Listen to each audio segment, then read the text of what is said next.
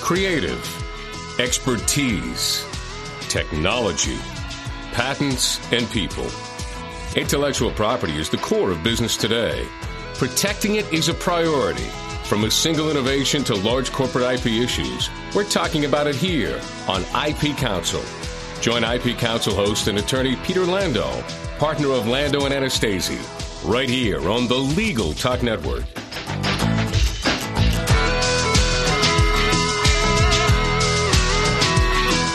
Welcome to IP Council on the Legal Talk Network. I am Peter Lando, partner with the Cambridge, Massachusetts intellectual property law firm Lando and Anastasi, where our practice includes all areas of intellectual property law. And you may learn more about our firm at our website, lalaw.com. On today's show, we will review top cases and developments in patents and trademarks in 2011 and look forward to what these holdings mean and what else is on deck for 2012. We will be producing the show in two parts. First, covering patent issues, and then trademark issues. Joining me to discuss key patent and trademark decisions, respectively, are my returning guests and colleagues, Craig Smith and John Welch. Craig is a highly successful intellectual property trial attorney who has represented technology companies of all sizes in patent, trade secret, and related disputes in federal and state courts throughout the country. He is a frequent author and commentator on these issues, and he has been acknowledged as a 2010 and 11 New England super lawyer in intellectual property litigation, and several years ago as one of the 15 up-and-coming lawyers by Massachusetts Lawyers Weekly. His work in a defense of Microsoft was selected by the National Law Journal for inclusion in its annual list of top defense wins. John is one of the country's leading trademark lawyers. He is also a frequent author and speaker on trademark law issues. His annual review and top trademark decision articles are must-reads for trademark practitioners. He is a member of the board of editors of the Trademark Reporter, a contributing editor of Allen's Trademark Digest, and he is the founder and publisher of the TTAB blog, one of the top intellectual property blogs, which can be found at www.ttablog.com. Welcome to IP Council, gentlemen. Thank you, Peter. Well, let's jump right in. I mentioned we were going to have to tackle this in two parts. So, Craig, to you first. 2011 was a very active year. I understand the Supreme Court had a few decisions, which is high for the Supreme Court. Usually it's not that many in one term. Let's talk about those cases first. Sure. You're right. The Supreme Court did handle several big patent decisions during its last term in 2011. There were three major decisions that the Supreme Court handed down, and that's a pretty large number for the Supreme Court. Typically, it might handle one or not even one case in a year. But since about 2006, the Supreme Court has become much more active in taking patent cases, and 2011 was one of the bigger years in recent memory for those types of cases. The three cases all have one common theme to them, which is the Supreme Court was going to look at statutory interpretation. What did a certain statute mean, and how did it apply in the patent context? Two of the cases had to do with the patent statute itself, and another case had to do with the interpretation of a different statute, but it related to patent rights. Okay. Let's talk about the first one. Sure. The first case we could talk about is the I4I versus Microsoft case. This is a case dealing with what would be the proper standard for invalidating a patent. For many years, courts have applied the same standard that in order to invalidate a patent, you needed clear and convincing evidence to do it. Microsoft challenged that standard, indicating that they thought in situations, especially where prior art had not been put before the Patent and Trademark Office, there should be no presumption of validity and therefore no clear and convincing evidence standard. The Supreme Court rejected that approach and reiterated the fact that the clear and convincing evidence standard applies to any attack on the validity of a patent, and this standard is going to apply whether or not the patent office considered the prior art that was being used to attack the validity of the patent.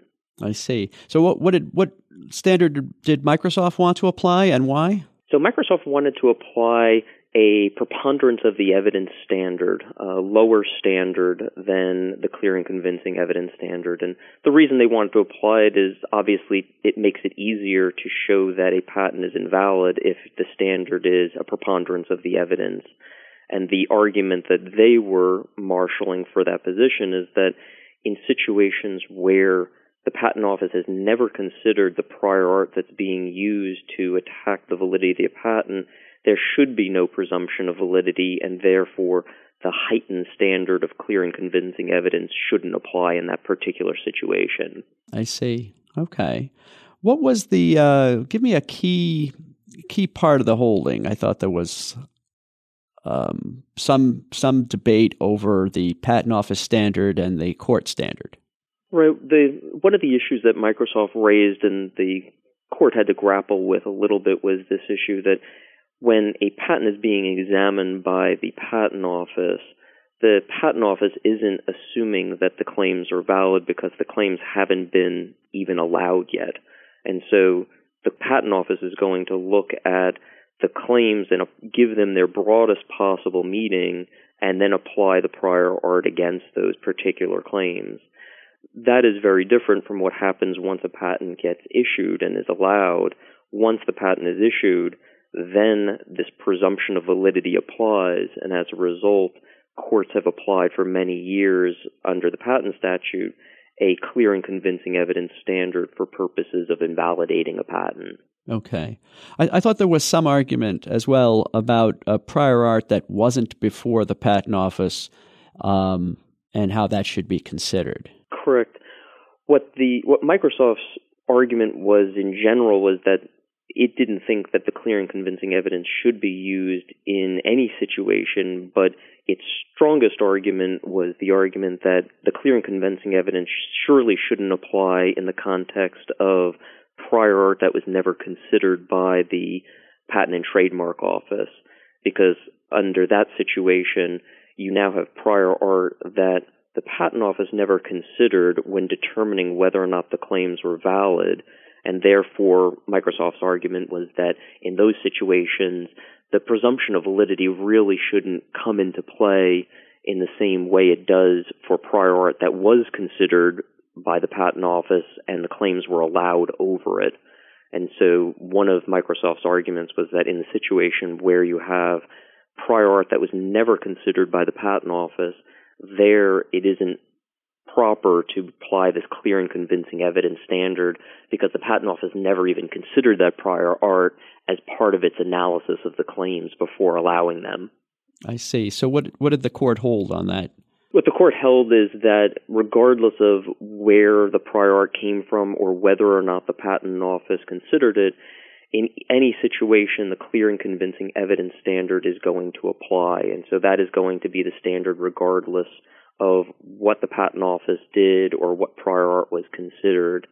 The only opening that the Supreme Court gave in this regard was to say, with respect to instructing a jury during a trial where there is going to be prior art that was never considered by the Patent Office, the Supreme Court did say that that evidence of prior art that was never considered by the Patent Office may carry more weight, and therefore a jury instruction that relates to the fact that this prior art was never considered may be given more weight by the jury, but it doesn't change the standard by which you have to prove that a patent is invalid. That standard is still clear and convincing evidence, and so it's unclear exactly what this jury instruction would actually do in terms of helping to invalidate a patent based on prior art that wasn't considered by the Patent Office.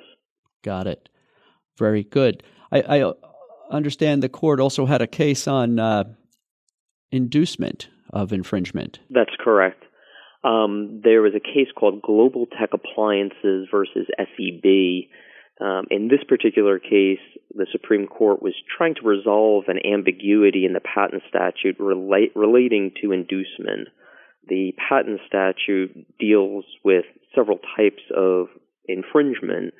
One type of infringement can be just the fact that the alleged infringer is actually performing the acts that are alleged in the claims of the patent. But there are other ways of infringing, including inducement, where a party is doing something to induce another party to actually infringe the patent. And one of the questions before the Supreme Court is, what is required in order to show that one party is inducing the infringement of a patent? And there, in the Global Tech Appliances case, the Supreme Court held that in order to show inducement, it requires knowledge that the induced acts constituted patent infringement. And so this resolved an ambiguity as to whether you actually had to know that you were inducing infringement as opposed to just knowing that you were inducing certain acts. Those acts may or may not actually cause infringement. So the Supreme Court held that, in fact, induced infringement requires knowledge that those induced acts actually constitute patent infringement. I see. Did the court also touch on the instance where an accused infringer tries to avoid gaining the required knowledge? Yes, it did. The case that the Supreme Court was dealing with was a little unusual because it had some very specific facts that related to a party trying to almost avoid learning facts about a particular patent or how it might relate to their product. And so the Supreme Court went to great lengths to explain that in certain circumstances, the doctrine of willful blindness can be applied in order to show the knowledge necessary for inducing infringement.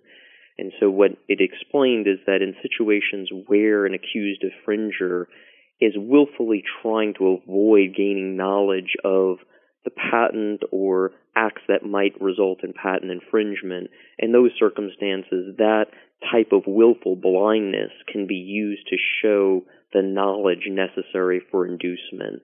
And so it's not enough for an accused infringer to just bury their head in the sand and hope that they never learn about a particular patent, even though when all the facts out there would suggest that there is a patent and certain acts would rise to the level of infringement. So the particular facts of this case led the court to create this kind of standard called willful blindness. What does that require, willful blindness?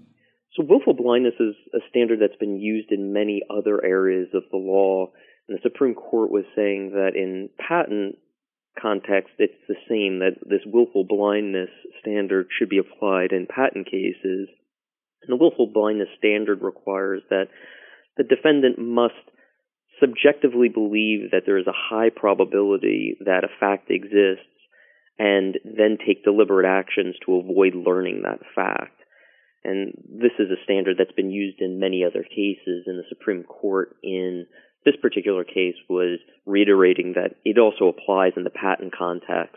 And so even though you do require knowledge of the infringing acts in order to show inducement, you can also use willful blindness as a means to show that they actually did have knowledge, even though they were attempting to avoid knowing about the patent or the acts that would rise to infringement.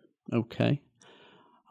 I know the court also spoke to the Bayh-Dole Act in a particular case this past term. Can you tell us a little bit about that case? That's correct. The third Supreme Court case or decision that was handed down in 2011 related to the Bayh-Dole Act. In that case, it was called the Stanford University v. Roche case. In that case, the court was looking again at another statute. This time it wasn't the patent statute, but it was the University and Small Business Patent Procedures Act of 1980, which is also known as the Bayh-Dole Act. And what the court was asked to do is interpret the language of the Bayh-Dole Act to determine whether or not the rights of an inventor would be given to a contractor that was doing federally funded work. So whether the Bayh-Dole Act would automatically give contractors the rights to the inventions of their employees because they were working on federally funded projects. Okay. And in this instance, as I remember the case, this was the case where the inventor was at one time with Stanford, and I guess the assignment said, I agree to assign, but doesn't actually assign. Correct. And then he had actually made assignment to another party. That's right. This case had an unusual fact pattern in the sense that there was a professor who was working at Stanford, and his agreement while at Stanford had language that did not actually assign his inventions to the university, but merely said he agreed to assign them. And under well-established law, an agreement to assign actually is not an assignment. But then subsequently, the professor had an assignment with an entity that he was working with, where he actually assigned his rights to inventions to that entity. And as a result of this odd series of agreements and assignments, it put Stanford in the position where it had to argue that its rights to certain inventions came to it automatically through the Bayh-Dole Act as a result of the federally funded work that the professor was working on, as not in relation to the agreement that would have just been an agreement to assign as opposed to an actual assignment. So Stanford was forced to make this argument about the Bayh-Dole Act because it had entered into an assignment with the professor that didn't actually assign the rights to the university. So practitioners and those in dealing with intellectual property throughout the country after this case should go back and look at their assignment agreements and make sure, in addition to an agreement to assign, there's actual I do hereby assign. That's right. I mean, this would be a wake-up call for many companies and universities to just make sure that they actually have true assignments where the rights are actually assigned to them as opposed to a mere agreement to assign, because the agreement to assign under current law would not be enough to actually give you the assignment that you need. Okay, let's switch gears a little bit here. I know the Court of Appeals for the Federal Circuit, which hears patent cases, also had a very busy term in 2011 in three particular areas on. It seems that they're always dealing with patentable subject matter these days. Damages was an issue, I know, and inequitable conduct. They dealt with a case on that issue as well. Why don't you tell us about, I know there were a couple of cases on patentable subject matter. That's right. There have been several big decisions on patentable subject matter in front of the Federal Circuit. One of the cases is Classen Immunotherapies versus Biogen. In that case, what the court was looking at was the patentability of immunization schedules and trying to determine whether or not those immunization schedules were patentable subject matter. So, for example, one of the issues that the court was considering was these methods of physically immunizing subjects, patients, on a schedule that was designed to lower the risk of chronic immune-mediated disorders, and trying to determine whether or not that could be patentable subject matter. And the court held that in that situation that the actual immunization schedules which required the act of immunization was patentable and was patentable subject matter. However, the court also looked at another set of claims that were an issue where the claims dealt with more of just a method of collecting and comparing information about immunization schedules.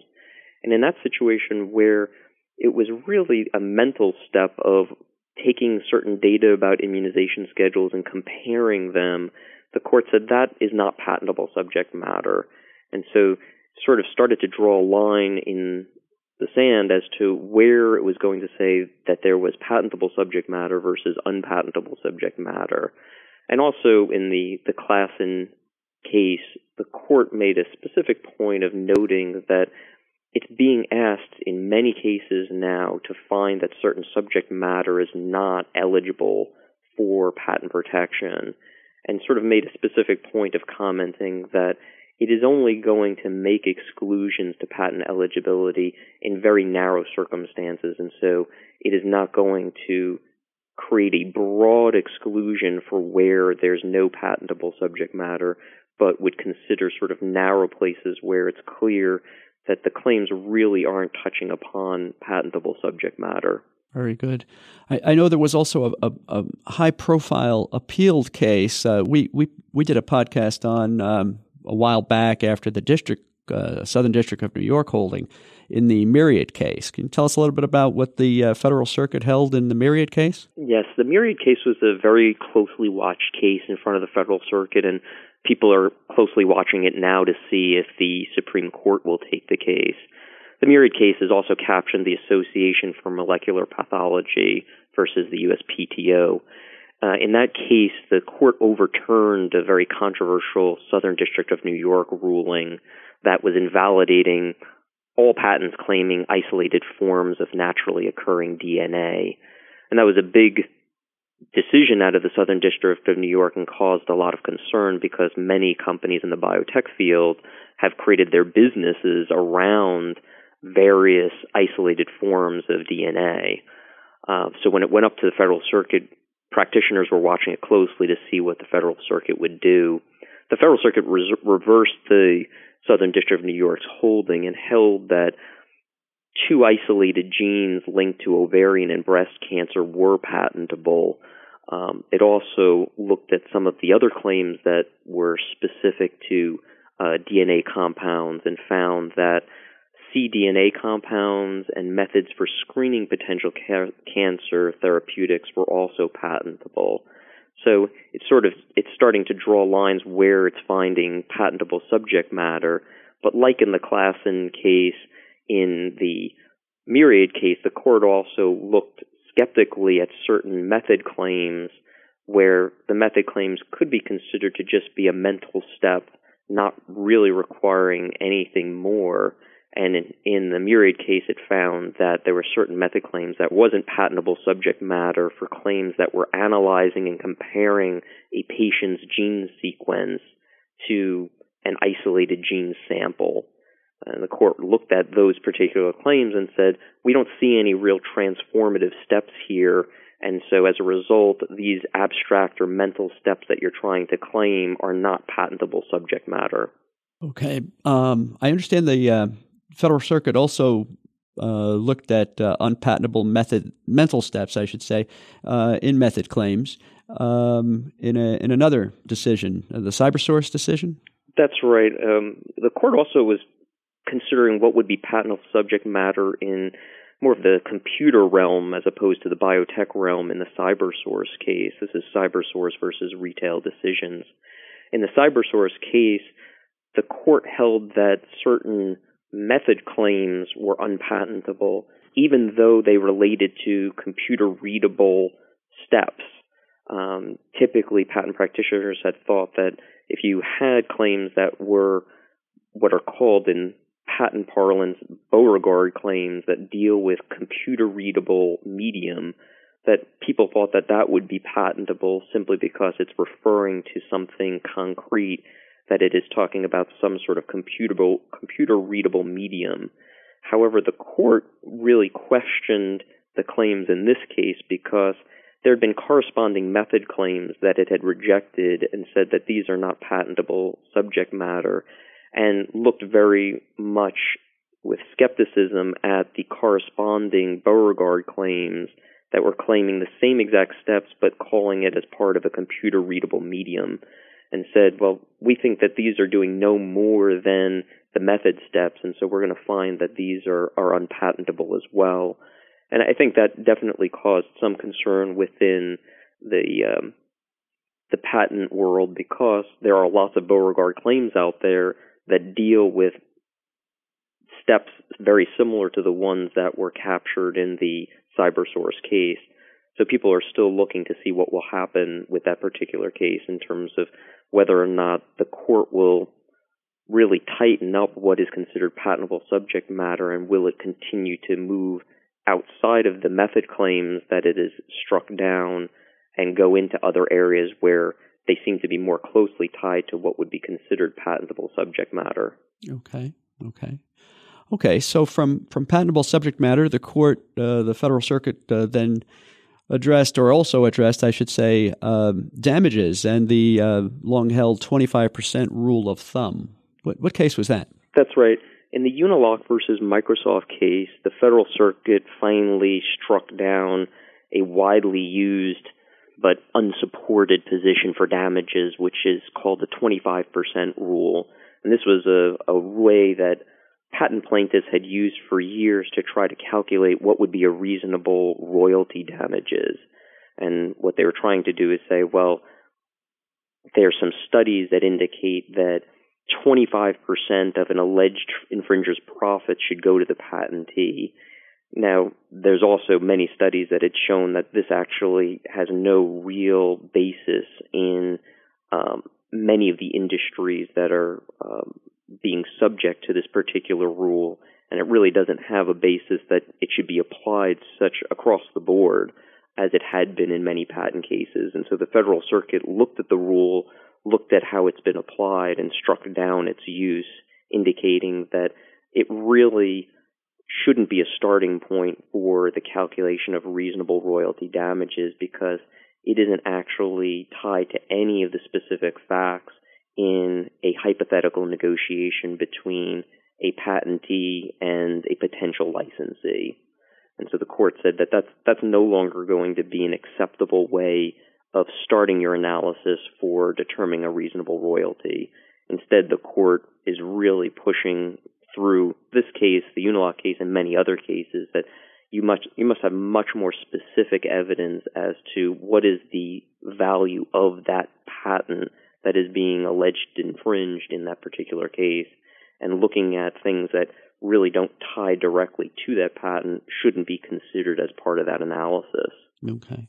So that's part of a trend we've seen in several of the past few years, the court addressing damages and getting into the entire market value rule. And so to finally address this 25% rule of thumb, it seems to be a kind of a natural flow of where they've been going. That's right. I mean, I think the court has very much been tightening up the standard for calculating, determining damages, and has struck down some fairly sizable damage awards based on very skeptical numbers that were presented to the jury.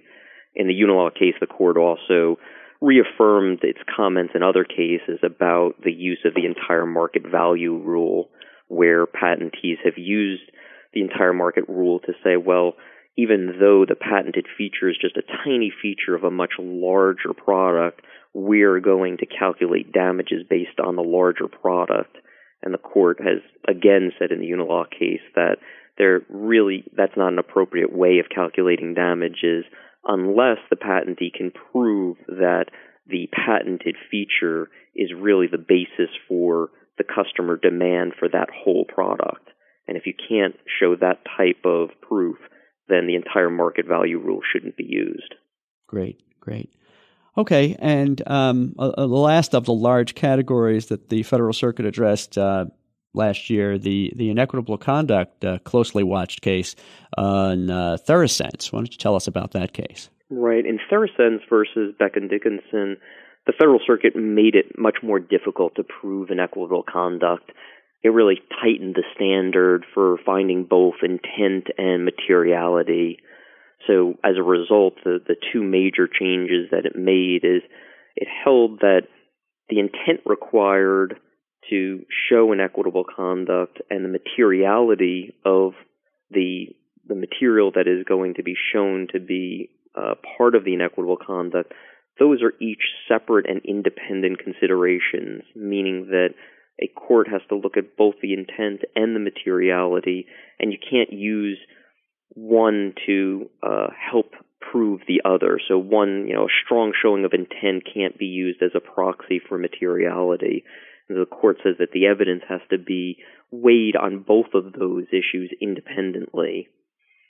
The court also made a very significant ruling with respect to the materiality required to establish an equitable conduct. Now the court requires what's called but-for materiality, and what that means is that it has to be the case where, but for the prior art, the patent office wouldn't have allowed certain claims to have been allowed by the patent office. And so the district court must look at whether or not the patent office would have allowed the claims if it had in front of it this undisclosed prior art that's being alleged to be part of the inequitable conduct. So as a result of these tightening standards for inequitable conduct, it's going to be much more difficult for alleged infringers and others to be able to show inequitable conduct in litigation. And as a result, you'll probably see fewer inequitable conduct claims being made simply because the standard for proving it is so much higher. Okay. Well, thanks for that summary, Craig. We need to take a short break here, and when we return, we'll talk a little bit about what we should be looking out for in 2012 with Craig Smith. You can advertise with us at Legal Talk Network and have your own commercial play in this podcast. Just give us a call anytime at 781-551-9960 or shoot us an email at admin@LegalTalkNetwork.com. You never have enough friends or followers, right? Check out Legal Talk Network on Facebook and Twitter, LinkedIn too.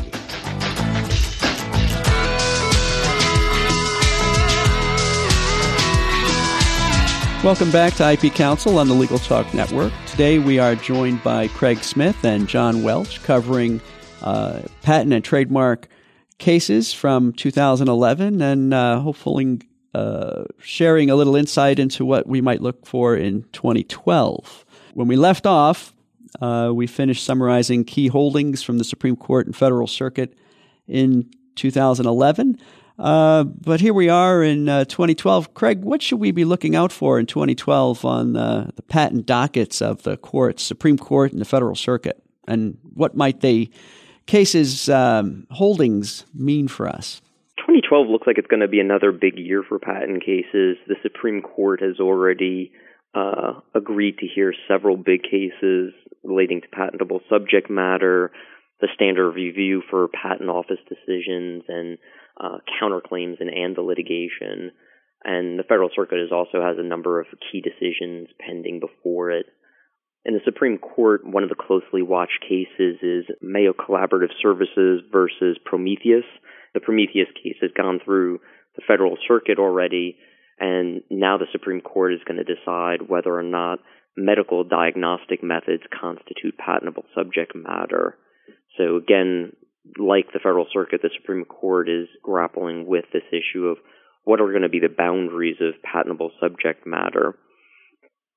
Also, the Supreme Court has in front of it the Kappos versus Hyatt case. This is a case that deals with what standard should be applied in instances where a rejection has been given to a patentee during the examination process. And one of the rights that a patentee has is that they can file a district court action relating to the refusal of the patent office to grant a patent. And what the court is looking at is what is the review that the district court should be giving to what the patent office has already done, and also whether or not the patent applicant who files this type of district court action has the right to present new evidence in the district court action. Most people believe that, yes, a patent applicant can add new information as part of that process, but the real question is how much new information can be added and what sort of deference will the district court give, if any, to the rulings that have been made by the patent office and the findings that have been made by them.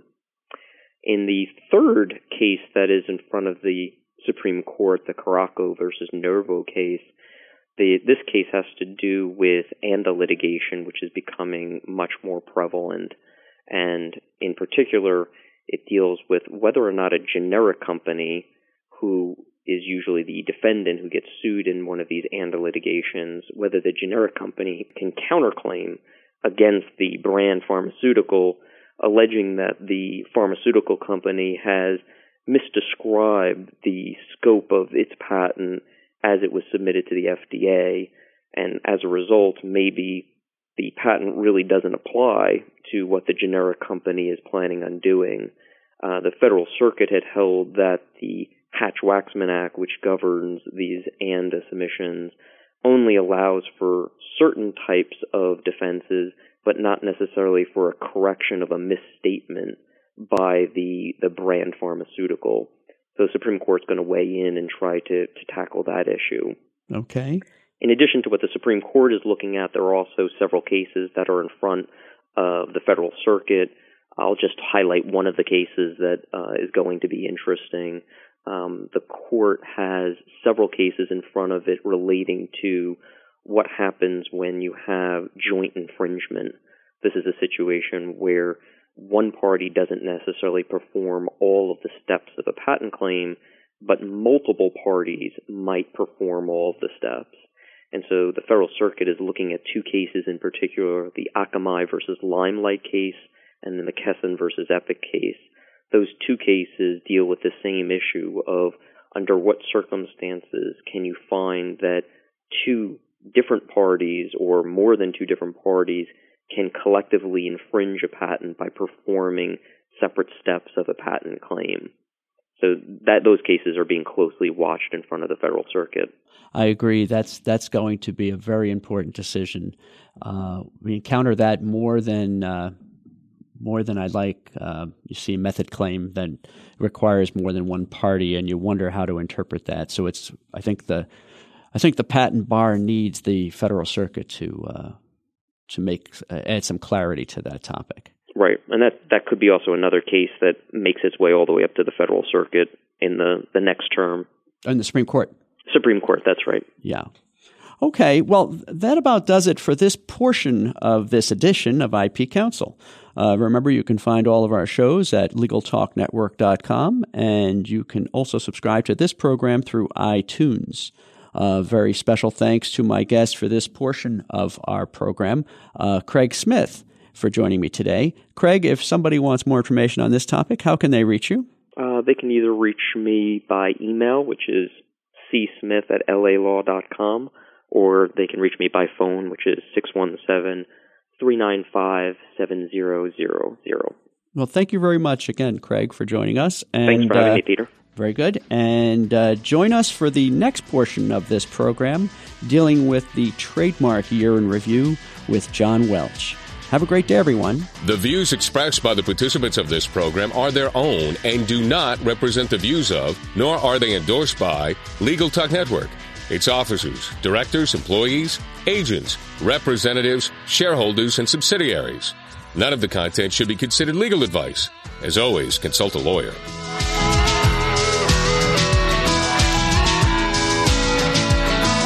Thanks for listening today.